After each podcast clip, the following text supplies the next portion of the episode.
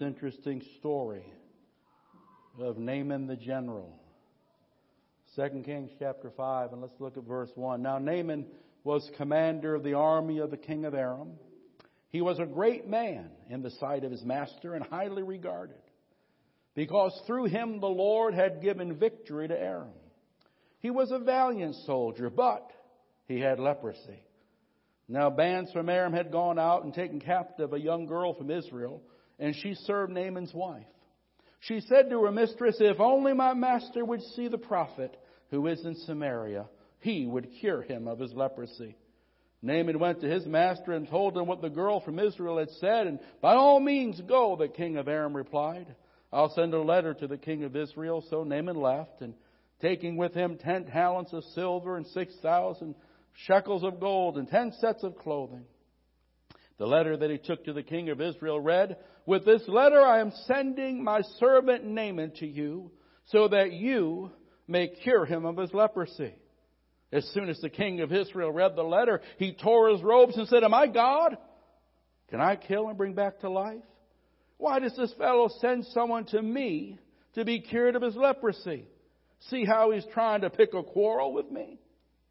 Now when Elisha, the man of God, heard the king, heard that the king of Israel had torn his robes, he sent him this message, "Why have you torn your robes? Have the man come to me, and he will know that there is a prophet in Israel."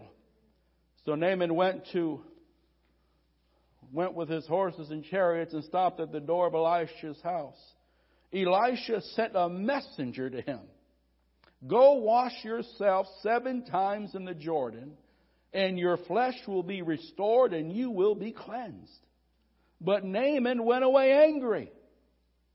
He said, "I thought he would surely come out to me and stand and call on the name of the Lord and wave his hand over the spot and cure me of my leprosy." I like the sensation in the charismatics. Didn't like the word. Are not Abanar and Farpar, the rivers of Damascus, better than any of the waters of Israel? Couldn't I just wash in them and be cleansed? So he turned and went off in rage. They like that. He's dying. God wants to heal him, and he don't like the way God wants to heal him. Isn't that interesting? Very interesting. Hallelujah. Now, Naaman's servants went to him and said, "My father, listen, if the prophet had told you to do something great, wouldn't you have done it? How much more than just wash and be cleansed?" And so he went down and dipped himself into the Jordan seven times, as the man of God told him. And his flesh was restored, and he became clean like that of a young boy. Then Naaman and all his attendants went back to the man of God. He stood before him and said, "Now I know that there is no God in all the world except in Israel. Please accept now a gift from your servant." We'll use as a title this morning, Naaman's plight and heaven's might. Father, we love you, and we thank you for your word. Lord, we thank you for the Bible. We thank you for the Holy Scripture. And Lord, we thank you that you speak to our hearts today. By your Spirit, you take the sacred text and you speak it to us personally and individually. You help us understand it, and for those that are willing, you give us the grace to apply it and to live it out. Now, Lord, speak to us through this interesting story. Help us to learn the many, many principles and truths that are here. In Jesus' name, and everyone said, this morning, we want to take a closer look at the four main characters of this story. We want to glean insights from both, for both being used by God and receiving from God. Now, Naaman had a lot going for him. He's described here as a great man. He was highly regarded. He was a successful general. He was a brave soldier.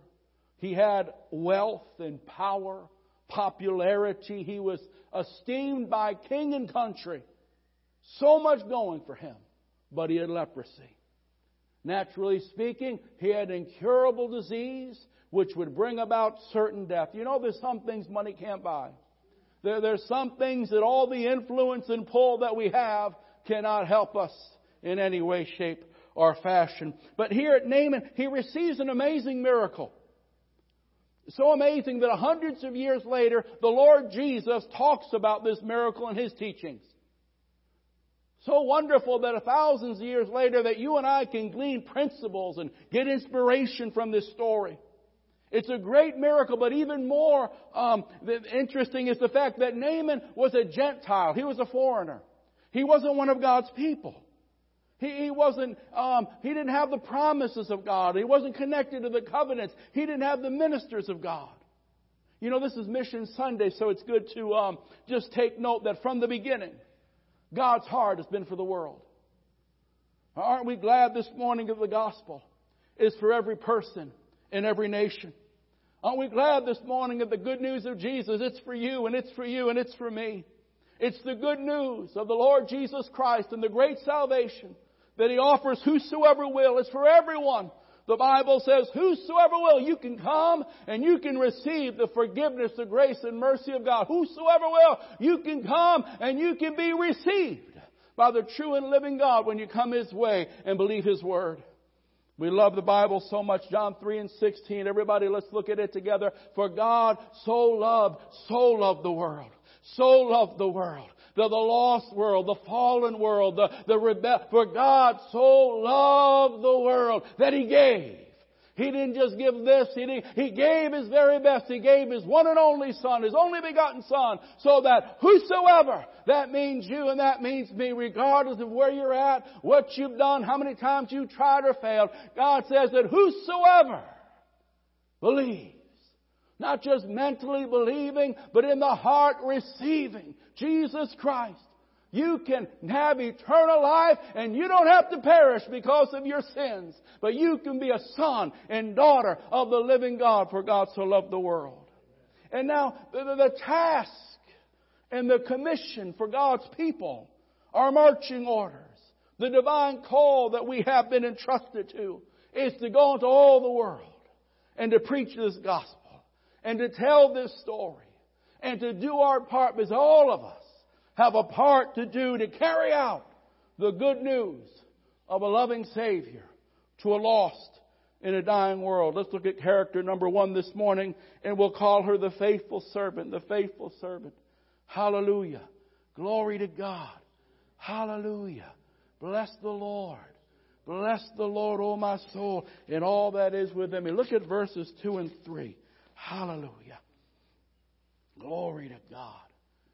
Oh, I'm just, don't mind me, I'm just scanning the scope here. Don't mind me, I'm just scanning, looking. I want to see who. Check this place out. All right. Okay. All right. Don't worry. I'm just um, doing what I do. Hallelujah. Verses two and three. Now bands from Aram had gone out and taken captive a young girl from Israel. And she served Naaman's wife. Verse three. She said to her mistress, if only my master would see the prophet who is in Samaria, he would cure him of his leprosy. Very unlikely evangelist. Amen. Never underestimate the power of a simple witness for Jesus Christ. From this child's lips to the king's ears, the words that she speaks. Again, a very unlikely candidate for God to use. She has no pedigree, no power, no position to speak of it. In fact, she was a captive. She was a slave girl. She was a servant. She could have easily been intimidated or angry or unwilling to help or undesiring to care or to bless. But instead, she became the spark that ignited this international miracle, a mighty miracle. You see, faithful servants, they're, they're, they're not quenched or they're not denied by circumstances around them from being faithful to the God who saved them. And a quiet witness creates a chain reaction. And again, from her mouth to a king's ear, to another king's ear, to a prophet. One word of truth can change a person's life. Men are so often looking for great talents. They want to see great gifts. They want to see sensational wows. But I'll tell you, God is looking this morning, not so much for greater talents, but for greater faithfulness and willingness. To men and women that were willing to spend and be spent for the cause of Jesus Christ. It's been said over again that the best ability is availability. And, and we see how this young lady, that, that, that she took the opportunity that she had. And she spoke the word of the Lord. And she shared. I mean, after all, she could have belittled what she had. Or she could have been embittered by how life had treated her, bringing her to that place. She might have been so embittered that she didn't care. Or she might have been fearful that her words wouldn't be received. But bless the Lord that none of those things moved her. None of those things defeated or silenced her. Instead, she testified about the power of the God of Israel. She politely but confidently boasted in the Lord, and then the Lord took it from there. If you give Him your best, He'll take it from there. If you give Him your service, He'll take it from there. If you'll sow your seed or speak that word or pray that prayer, He can't answer the prayer that's not prayed. He'll take it from there. Never belittle or allow the enemy to belittle what you have to serve God with. Because if you belittle it, you'll tend to bury it. But if you'll give it, God can use it. And lives will be touched by it. One writer made the illustration of an acorn. He said, you know, it's a small thing. Really, it's a nut. We got a lot of small nuts. But a lot of small things, a nut to be exact. And the little acorn, he says, when it gets planted in the ground, he says it's hard to believe. The potential of a full-sized oak tree is in that tiny thing. But when it's planted, oh, the potential, the phenomenal potential within. In the same way, our faithful efforts, when we share the gospel and we serve the Lord, there is potential for God to take that act of kindness, for God to take that simple and sincere witness, for God to take that believing prayer, and for God to use it to create a chain reaction that'll move mountains, that'll heal brokenness, that'll bring people into the kingdom of God. Never, ever belittle the talent you have or the opportunity you have to witness or serve the Lord Jesus Christ, because if you bury it, it'll stay buried. But if you say, Lord, I'll give you my loaves and fish. It might be all that I have, but I'll take it and I'll use it for your glory. God says, that's all I need. I can take it from there. Tell your neighbor, he'll take it from there. From there. So never belittle what you have. But secondly, don't allow the condition or the circumstance that you're in to embitter you towards God or toward God's people. She wasn't in the place of her choosing. She was a slave. But she didn't cop an attitude. She stayed sweet when many would have turned sour. Again, don't allow the circumstance that you're in, the condition of your surroundings, to hinder you from serving, from quenching the testimony that you have to give. But wherever you are, bloom where you're planted. Make up your mind, I'm going to be a blessing. I'm going to be faithful to the Master regardless of my location or my situation or how I got there. I got to recognize this, wherever this is for you. This is my mission field. So in your place, among your people, be God's instrument and watch God use your life. For what you do matters, and what you have is very important. You've got something. You've got something that the Lord desires to use, and the Lord desires you. So if you got a story to tell in the name of Jesus, tell it. If you've got a testimony of the goodness of God as the conversation opens, share it. If you've got a gift to give, give it and let God use it. If you've got an offering to bring, bring it and watch God multiply. But whatever you do, don't bury it. Don't become embittered that you swallow it, but share it and use it. Our first character this morning is a faithful servant. Here's a young captive girl in a foreign land. We don't know her name. We don't know her parentage. We don't even know her, her, um, her proper age. But she took the right position towards the place where life had put her. Many times we allow certain things to silence our faith, to quench our joy, and to hinder our obedience. But take a message from this faithful servant. She said, I'll let none of these things move me. I'm not here because I want to be here. I wish I wasn't here. But as long as I am here, I'm going to boast in the Lord. I'm going to be used of God. And I'm going to make every day an opportunity to serve my Savior and my King. Can you say amen?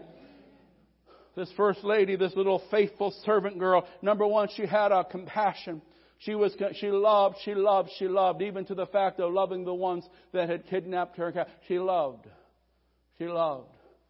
God give us a love for others, a love for the hurting, a love for the lost, a love for the struggling. But secondly, she had a confidence in the Lord.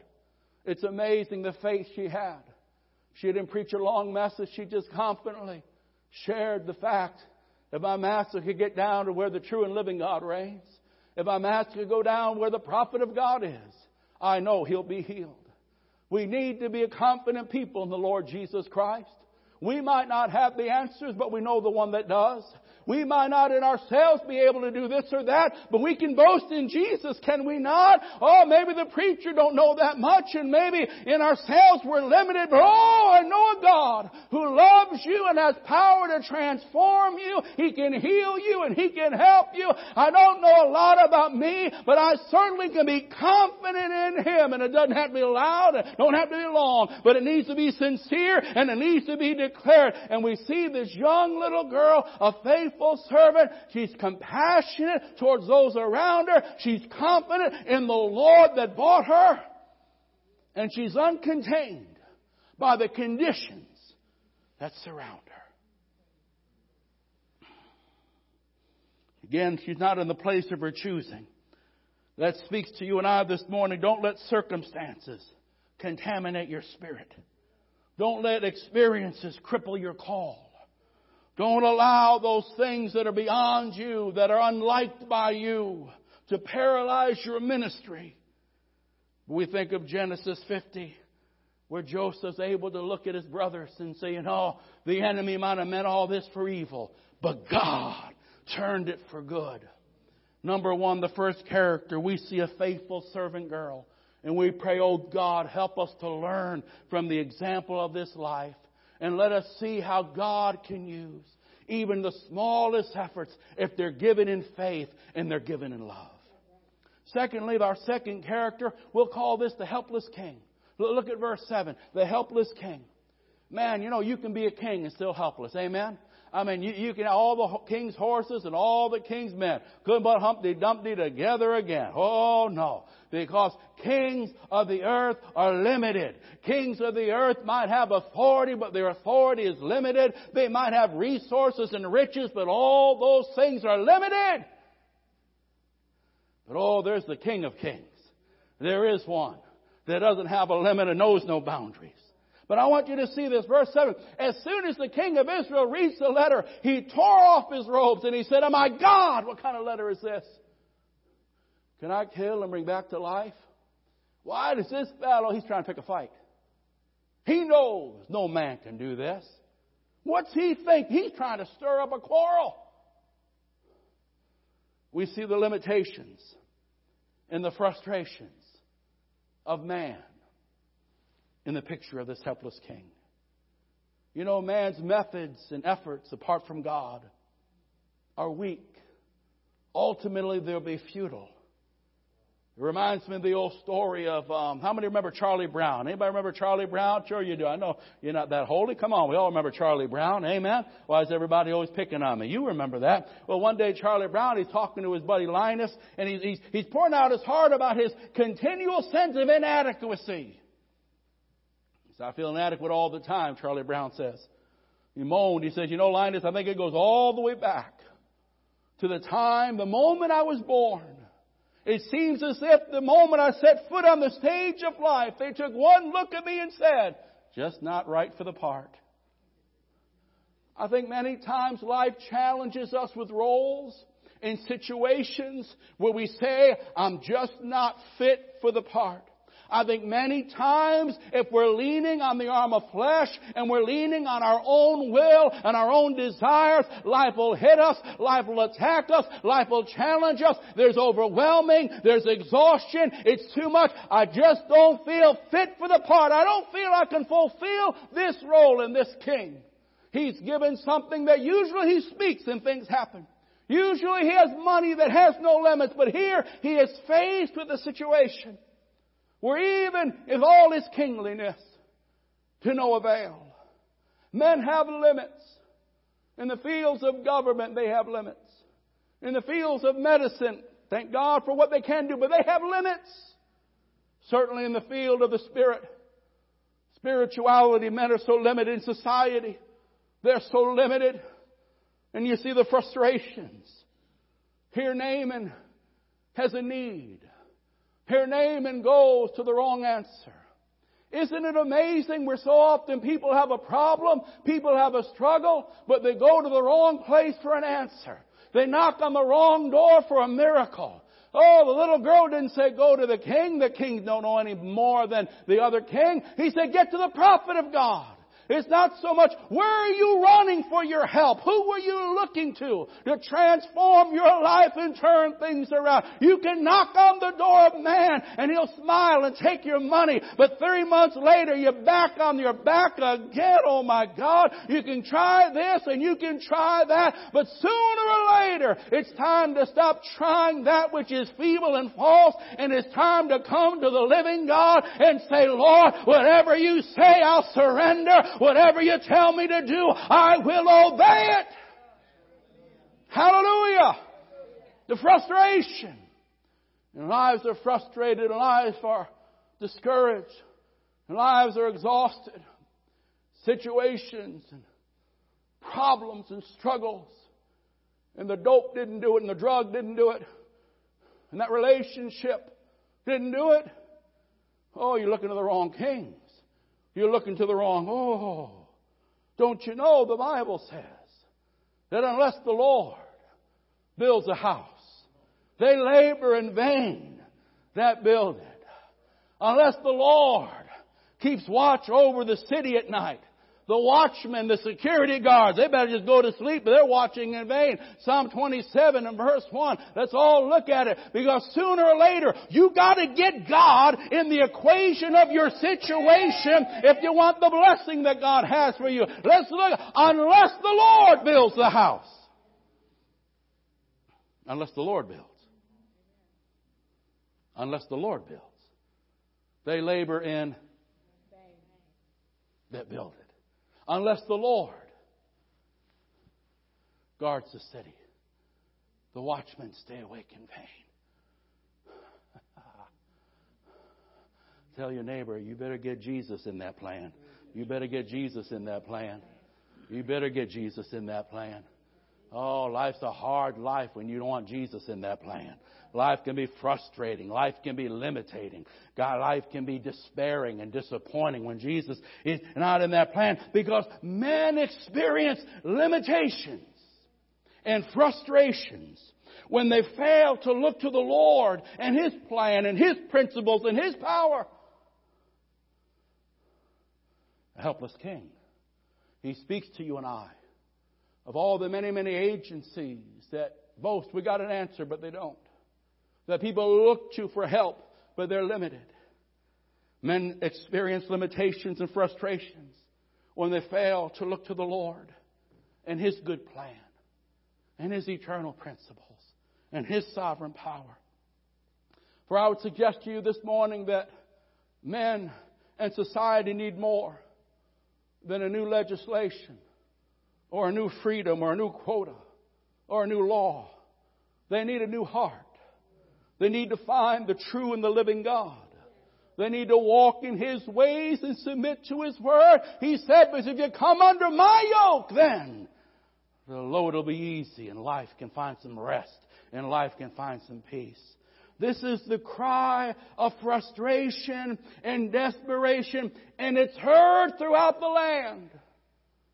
People are angry. People are uptight. They're demonstrating here. They're revolting there. They're doing crazy things over here, but there's an emptiness that nothing else fills. As men labor in vain to fill emptiness and find significance and forgiveness, where they try to build lives while ignoring and rejecting the architect and the giver of life.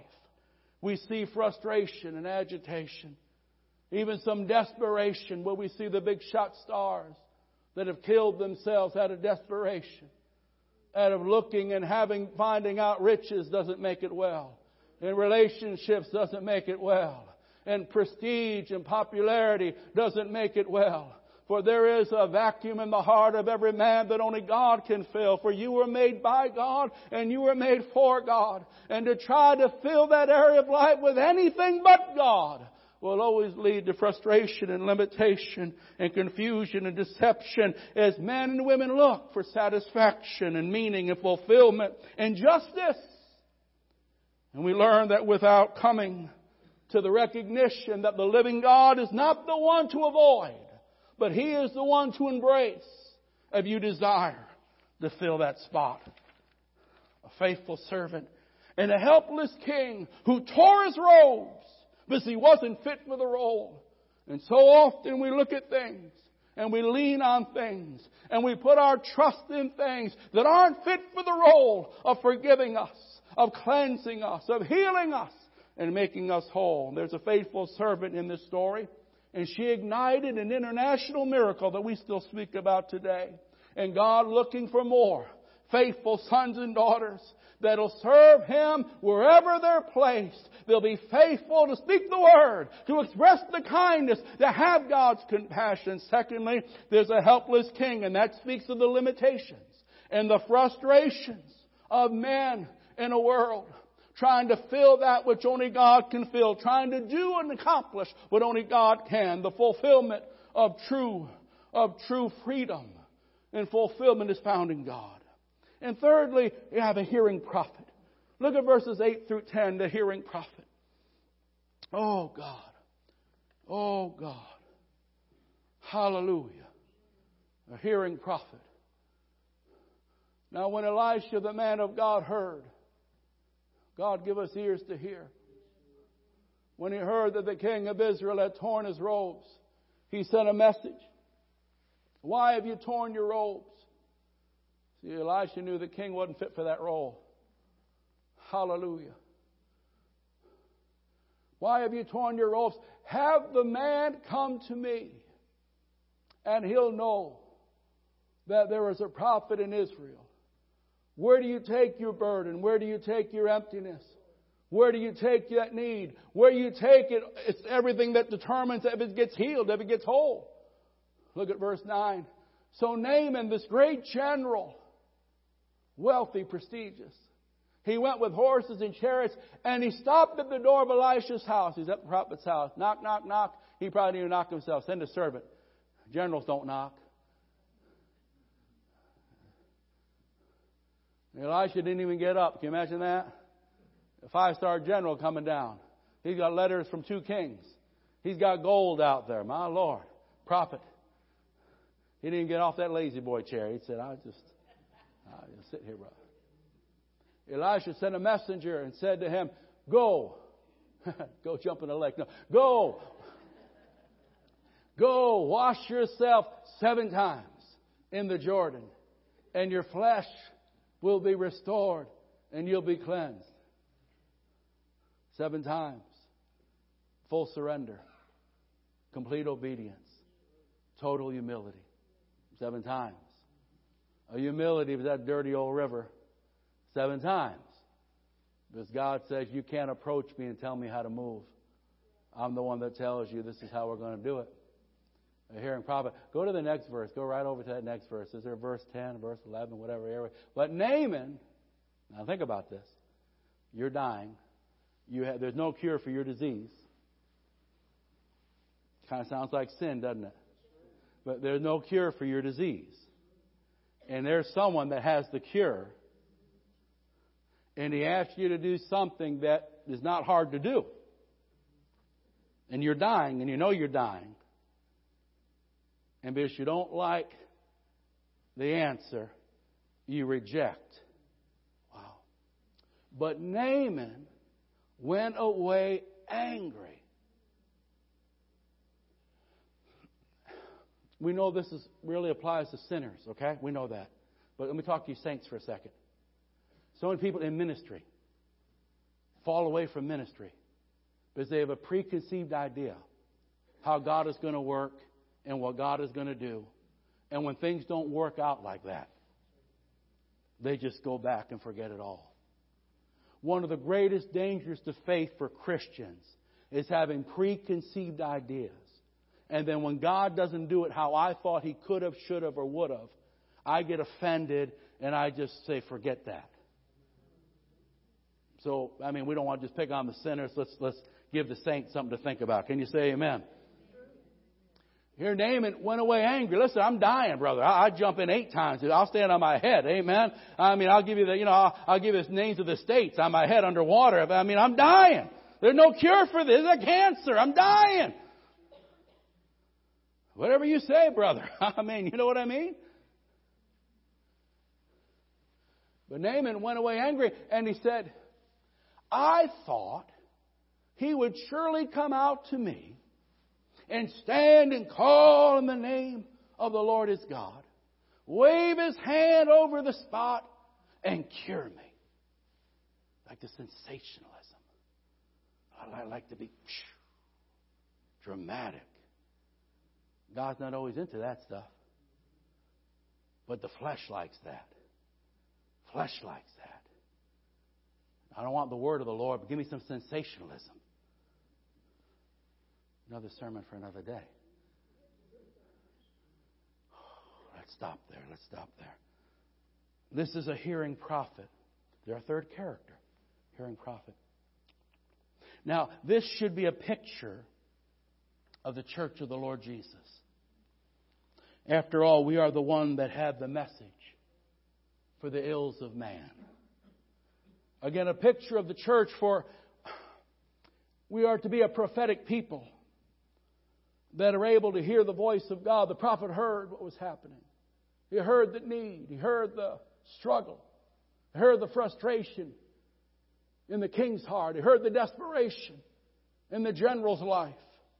And a prophetic people have to hear. They hear the voice of heaven and they hear the hurt of men. A prophetic people have the ability to hear what God is saying and hear the cry of men that need God and are struggling, hurting. And they know how to respond with a clear and accurate, authoritative word from God. Let's not close our ears to their cry, but instead let's open our voice to their need and speak the message of healing and help and transformation. How can they hear if no one speaks to them? How can they believe that there's no word that goes forth and tells them He loves you? And you don't have to live like that. And you don't have to have the guilt and shame. The blood of Jesus can cleanse you. The power of God can transform you. There's more to life. You can have it in Jesus' name. It's abundant life if you'll come to Him and submit to Him and serve Him. It was compassionate, yet it was courageous, the voice of a hearing prophet. It has to be compassionate because God is the God of all compassion. It has to be compassionate because when we hear heaven's heart and we hear the hurt of man, something moves within us. Something of the love and mercy of God. It's compassionate, yet it's courageous. Because we live in an age where people don't always want the truth of the gospel. They're dying and on their way to a crisis eternity like Naaman, but I go away angry. rather than receive a message I don't want to receive. And we see here, after Elisha speaks, God's life-saving, compassionate, full of mercy answer. The word of the Lord was a life-saving word. Yet Naaman hears it, just like the world. And he didn't like God's man. He didn't like God's message. And he certainly didn't like God's method. Just like today. Can you say amen? I mean, there's a lot of people where truth is not always applauded in this age. I mean, both sinner and saint. How many sinners you know that um, have their own idea how God should work and how God should grade them and how God should let them in? Huh? Just like today.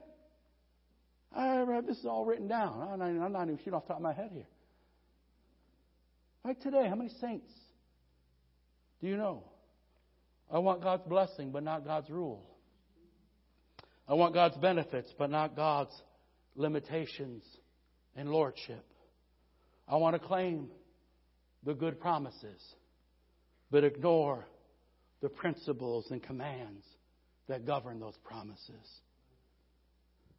But what are the people of God to do in such an age where the world thinks we've missed it, and so many even in the church no longer want to hear it? Are we to act in a way that impresses and appeases the proud and the arrogant of this world? What did Naaman want? I want a sensation. I want you to do something fun. I want to excite. I brought money. Can't you just come out? But God doesn't work the way man wants him to work. God doesn't rewrite the gospel because man can give a bigger offering or man can get a letter from the king. What are we to do? Are we to act in a way that impresses and appeases the proud and the arrogant of this world? Or do we faithfully carry out our divine responsibility to represent God accurately, to speak His word clearly, and to express His heart sincerely, without apology, compassionately, yet courageously? There is no other way to heaven but through Jesus Christ. Muhammad's not the way and Buddha's not the way. The Blessed Mother is not the way. Jesus said, I am the way, the truth, and the life. You don't get to heaven because you know the king or you have a letter from the bishop. You don't get to heaven because you can buy it with your riches and your offering. Oh, the only way, dip seven times. The only way is to receive Christ and surrender one's life fully to the Lord Jesus. Compassionately yet courageously. The hearing prophet was able to hear from heaven, but also hear the hurt of man. He was able to hear the word that God would have him to speak. And he knew he could not adjust that word to who the audience was. That he had no liberty in himself. Lord, I know this is what you told me to say, but you know he's got a big offering. Can I, can I make it maybe just dip two times in a river of your choice? God said, no, no, no, no, no, no, no, no. There has to be a courage along with the compassion of the Church of Jesus Christ. You know, about ten years ago, we took the boys to Boston for like a long weekend. Boston's a neat place. Nice little city, Boston. Got some great bakeries. Have a real good children's museum, aquarium, and lots of history. Obviously, Boston, a lot of history. One of the places I remember going to, we went by Paul Revere's house or his silversmith shop. You remember Paul Revere, the, the hero of the revolution, right? What did he say? The British are coming? The British are coming. Amen? And I think about Paul Revere. He sounded the alert. And his, his concern was not popularity. His concern was not the applause. His concern was to wake up the people. But he took seriously the coming of the British. And he knew if they were caught unready, it would be disastrous. And in the same way, those that are to speak forth the words of God, must speak the word not for the applause of man or the popularity of a congregation, but because they believe justice is coming, that God is coming. Men are going to come before a living God one day. They have to preach a message because they have to realize this is the only message. And if people are caught off guard, God is coming and people are searching. And the role of the church to have a heart of compassion, but yet a courage in the proclamation that will clearly and affectionately, accurately yet with authority, declare the gospel freely, clearly, simply, that men might be saved. May we have ears that hear, and hearts that care, and a voice that speaks. First Peter three and fifteen. First Peter three and fifteen. But in your heart, set apart Christ as Lord. And here's the word of the church. Always be ready. Always be prepared to give an answer to everyone who asks you to give the reason for the hope that you have. But do it with gentleness and respect. The prophet of God represents the church. We should have a hearing ear. We've got to hear what heaven is saying. We've got to hear what heaven is saying. But we also need to hear how men are groaning and how men are hurting. And we take that word from heaven and we speak it compassionately, yet courageously, accurately to the need of men. They might not always want it. They might say, no, act this way. This is what we want. But as God's voice, we have no, no right to do anything but speak it as God would give it. Elisha was used of God for number one. Listen, he had a hearing ear. And if you want to be used of God, you've got to have a hearing ear. What are you going to hear? Hear the cry of man and hear the word of heaven. Hear the cry from the hearts of people that are hurting, of people that are lost, of people that are so lost. They, they, they all folks. It's crazy to see how people are living. Trying to find that fulfillment. Trying to find meaning. Trying to find they're lost. I need to have a hearing ear that I might hear the cry of man and I might hear the word from heaven. Because God is looking for vessels this morning that He can use to speak forth His word in season. That He can use with a simple act of kindness, a simple invitation, a simple expression of the love and mercy and the salvation of God. He had a hearing ear and he had an obedient voice. And the church is constantly under attack in this area. If we would just water things down a bit, if instead of just getting a word from heaven and telling name and clearly what the Lord, the Almighty, the one, the only one that can heal of that incurable disease, instead of clearly speaking that word, let's take a poll from all the Naamans. And let's ask the Naamans of the world, how would you want the prophet to speak to you? But instead, there's an obedient voice that speaks clearly, compassionately, and courageously without watering it down. But oh, that our gospel would be a passionate but a pure message, for, and only that can lives be changed. And thirdly, a sensitive heart. A sensitive heart. A heart that's not callous, not indifferent. It's easy just to get callous in the situations that we're in. I think of that little girl again, uh, kidnapped, slave. So easy just to get frustrated. I don't want to be here. Why did God put me here? I'm mad at God, so I'm not going to serve God. But instead, she had a sensitive heart. And even to her captor, she had a compassion. They said, oh, only if my master could get down to the prophet. He don't have to die the slow, ugly death of leprosy. He can see the healing power of the living God who heals even beyond the borders and people of Israel. A sensitive heart for both the need of man and the glory of God. And then lastly, the desperate general. Oh, hallelujah. The desperate general. Notice verses eleven through fifteen.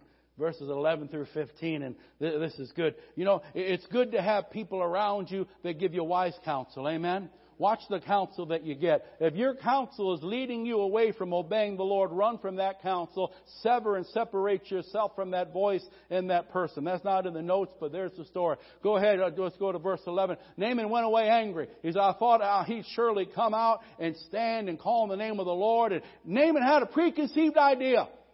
And if we walk down the street and ask twenty people, are you going to go to heaven? Why? They're going to give you all their answers. They're going to tell you their gospel. This is why God ought to save me. Because I never killed anyone. Well, that's good. A lot of people never killed anyone. Well, I never. But how do you know God's not taking a poll? God has clearly explained how all can come. He's not prejudiced against anybody. But there's only one way to come. Amen? He don't disqualify anyone. But there's only one way you can get it. He said, Naaman had a preconceived idea. Don't allow your preconceived ideas about God and how you think God should work and move to hinder you from receiving from God and flowing with God. Amen. That's the next one. He says, listen, aren't Abanar and Par rivers in Damascus better? They are. They were better. They were clearer. They were. But that's not the point. He says, couldn't I wash in them and be cleansed? So he turned up. He went off in rage. You mean to tell me if I don't believe in Jesus, I can't go to heaven? Well, I didn't write the book. I just share it. I just tell it. He said, couldn't I? Couldn't I ever see that? Couldn't I just do this? Now, if God's telling you to do that, no, you can't just do this. See, now we get into the church. Now we get to the saints, don't we? How many times God said, this is what I want from you? And we make an excuse. And we make a just, couldn't I just? Isn't this good enough? Isn't between you and God. But I'm trying to tell you, if God's speaking to you, obey the Lord. Amen? No, don't, don't debate with God. Don't try to checker with God. I'll do this, Lord. I'll, I'll give more to missions. Just let me. If Naaman's riches didn't move me, why would your quarter move me? That's the next one. Naaman's servant went. Now, this, you know, this whole story, the servants are amazing, aren't they? A slave girl, a little servant, starts this whole miracle. I don't know if I was a kidnapped victim. I don't know how much I'd, compassion I'd have for him. I might be praying, Lord, I hope that thing crushes. I, you know, I'm not, you don't know what you, you know, someone kidnaps you. Let's be honest. Don't, don't look so pious out there. I know you better than that. Amen. Isn't that true, though? Isn't that true? Yes, it is. I might be praying, God, the judgment of God. That's what he deserves, taking me away from my home. You're acting pious, but I've seen you when lesser things have happened and you acted ugly. All right, say amen. All right. Now here's another here's here's another servant. Another servant. Another servant. Again, if you're around people that are not helping you go farther in God, get away from them. If your advisors are not advising you in a way that obeys God, sever that thing. Run from that thing. Naaman's servant went to him and said, my father, listen, listen. I know he's thinking this. He wouldn't dare say this. I know you're, you're, you're a general. When you walk somewhere, people bow. General. When your troops come, nations cower. You're, you're, you're a, a valiant man militarily. God used him in wars to conquer. I mean, you're rich. You're second to the king. I mean, this is it. I know you're a proud man, and I know you're going to have to swallow your pride if you want to receive the goodness of God in your life. It wasn't hard to do outwardly. I mean, he'd come all that way, another twenty, thirty miles, get to the river, seven times. That cancer that had your number, gone. That's all it takes. Whew. Right? No chemo, no this, no, no, just die. It's easy on the outward. You know where it's hard? On the inward. Seven times so that pride can die. Seven times so you can recognize you don't make the rules, even though you're a big shot general. The God of Israel makes the rules. Naaman's servant went and said, Father, if the prophet had told you to do something great, would you not have done it? Yeah. Sure, but then it just would have fostered up his pride even more. You see how that works? Then he could have said, how much more then when he tells you, wash and be cleansed? God just wants your obedience. God just wants your surrender. God just wants all excuses laid aside and all what ifs and aren't that and couldn't that. And how about this? God says, no. I just want you to hear my voice and obey my command. So finally he did. Swallowed his pride. And he went down. He dipped himself in the Jordan seven times as the man of God, according to the word of the Lord. And his flesh was restored, became clean like that of a young boy. And Naaman and all his attendants went back to the man of God. He stood before him and said, now I know that there is no God in all the world except in Israel. Please accept this gift from your servant. Let's think about this. And I'm going to wind this down, but I want you to think about it good. He wanted God's cure, but not God's prescription. Have you ever been there? He wanted God's help, but not God's instruction. Have you ever been there? He wanted God to bless his life, but then he rejected and he resisted the way that God wanted to bless his life. He had a preconceived idea of how God should work. And he had a problem with obedience. Very quickly, he needed the Lord. Amen? He needed the Lord. We all need the Lord, don't we? You know, the Bible says that all have sinned and come short of the glory of God. We all need the Lord. We all, like Naaman, have a, have a disease called sin that is incurable. The king can't cure it. Amen? Money can't cure it. All the can't cure it. We are, every one of us, if you're a human being, you have a need for Jesus. You have something in your life that only Jesus can cleanse and heal and change. But he sought the Lord. He sought God. He heard. He had hope. And he sought the Lord. That's good. But what happened when he sought the Lord? When he sought the Lord, he didn't like the requirements of the Lord. And herein is the problem. Can you see that? Because it's easy for someone to say, yeah, I'm a sinner. I I got problems. Yeah, I know I've, I've done some dumb things. And we seek the Lord for a certain degree. So it says, God can help you. I'll seek him. But then once God begins to speak and brings out the requirements, he resisted the Lord. Actually, he actually got a little bit offended at the Lord. Can you imagine that? How proud and pious he was? That the living God that was going to have mercy on someone that wasn't even part of the people of God, had an incurable disease, and God was going to heal him for nothing. Just a simple seven dips. Wow. Sought the Lord, he resisted the Lord, but then finally, thank God for good people around you that can speak good common sense to you. Amen? Thank God for good people that encourage you in the Lord.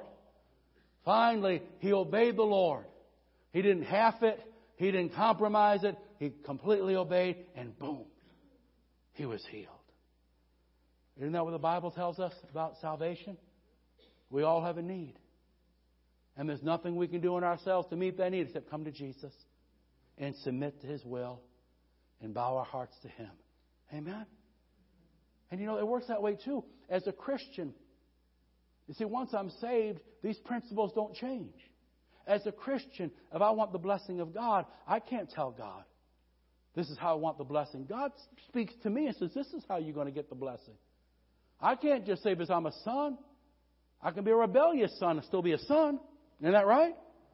If I want the blessing of the Lord, I've got to follow the instructions of the Lord.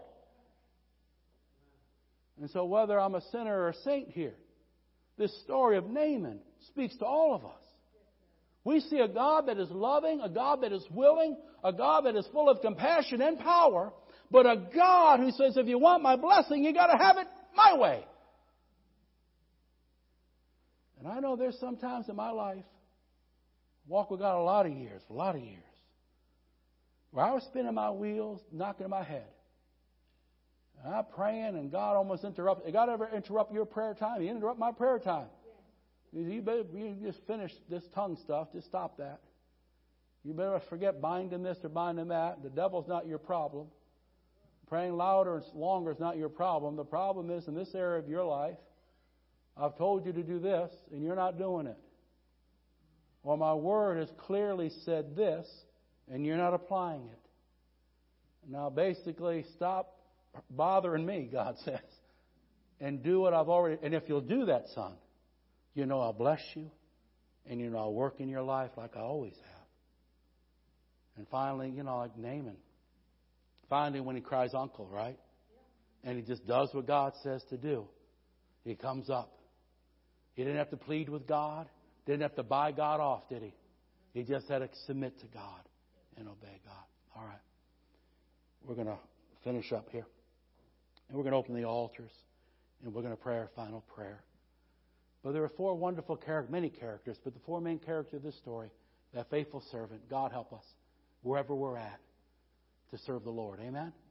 Not to belittle our opportunities or our talents, but use them and let God really run with them. But, but secondly, let's remember the helplessness of man. What are you leaning on? What are you trusting in? Lean on the Lord. Trust in the Lord. Stand on His Word. There's so many things in this world that are good to a certain degree, but then they're limited. Amen? So look to the Lord. What, you know, give to Caesar what Caesar's, but look to God for what's God's. Remember the prophet. Because all of us as Christians have a prophetic role. Prophets hear from God, speak for God. Amen? And if we're Christians, we should be hearing heaven. We hear God. We speak for God. We're the ambassadors of the Lord. Amen? We, we see what's going on in the world, and we have the message of hope. And so let's be like this prophet and be faithful as we speak to those around us. But lastly, Naaman. God is so good. God is so compassionate. Let us not hinder God from working in our lives because we are unwilling to submit to His plan and to obey His prescription. Amen? Amen? Amen. Stand with me and we'll pray. Hallelujah. After we pray, we'll open these altars. And if you need prayer for anything, we'll pray with you. If if you've never said yes to Jesus, please don't leave before you do. Come down. Let someone pray with you. If maybe you just need to come and make a fresh altar and say, Lord, you know, I know you've been asking me to do X, Y, Z, and I've been ignoring it and rebelling from it. Lord, I'm going to make a fresh altar today, and I'm going to begin to obey you and walk with you. We pray, Father God, I want to thank you for this exciting story and the many truths and principles it gives us. Father God, help us to be like this faithful servant. Help us to be like this hearing prophet. Help us, oh God, just to give ourselves to you in such a way where you can use us. You can use our lives wherever we're at, Lord. That you can use us to speak your word to others. You can use us to touch others in your name. To hear the hurt of others like you hear that hurt. And to faithfully and lovingly but clearly speak the word of truth to them. That that word might change them and transform them. Heavenly Father, use us as your people, as your instruments. Lord, I pray that if anyone's here today and like Naaman, they know they need you. They believe you can help them. But they're struggling to submit and surrender to the clear words and instructions that you would give. Words that are words that are birthed from a heart of a Father's compassion and love. Words that are intended to bring hope and healing, to bring strength and victory. Father, I pray, give everyone within the sound of my voice a yielded and a surrendered heart, willing to submit, willing to respond, willing to obey the word of the Lord, willing to humble themselves afresh. And say, oh, God, have your way in my life. Whatever your will is, I submit, I surrender. Oh, God. Father, I pray that as they give themselves to obedience and humility, you will release in their lives the working of your mighty power like they've never experienced before. You would release the wave of your blessing in a measure in an anointing like never before. Let this be the day that begins great turnarounds, that ignites fresh transformations. In Jesus' name. And all God's people said, if you need to come to this altar, don't delay. Come and let's believe. If you're sick and you need Jesus to heal you, He's here today as a healer. And He'll touch your body if you'll come believing. Let's worship the Lord.